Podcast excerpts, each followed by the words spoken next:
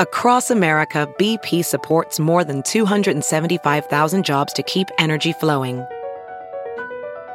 Jobs like updating turbines at one of our Indiana wind farms and producing more oil and gas with fewer operational emissions in the Gulf of Mexico. It's and, not or.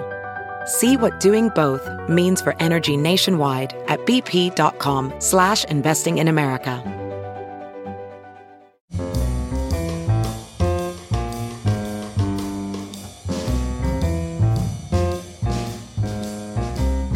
This is Merriam-Webster's Word of the Day for Friday, August 24th.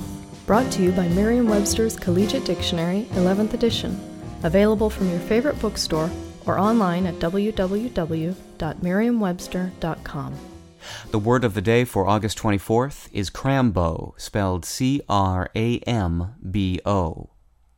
Crambo is a noun that means a game in which one player gives a word or line of verse to be matched in rhyme by other players. We've called the game Crambo since at least 1660, but it was originally dubbed Crambe, spelled C R A M B E. The now obsolete word crambe literally meant cabbage, but it was rarely used for the leafy plant. Instead, it was used figuratively in reference to a Latin phrase meaning cabbage repeated or served up again for things that were overused or repeated. The game, which was popular in the 1600s and 1700s, began with one player picking a word. A second player then tried to guess it by asking questions.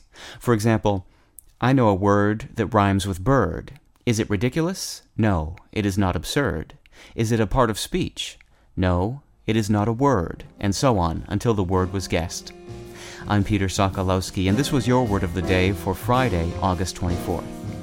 For more information, visit Merriam-Webster online at www.merriam-webster.com.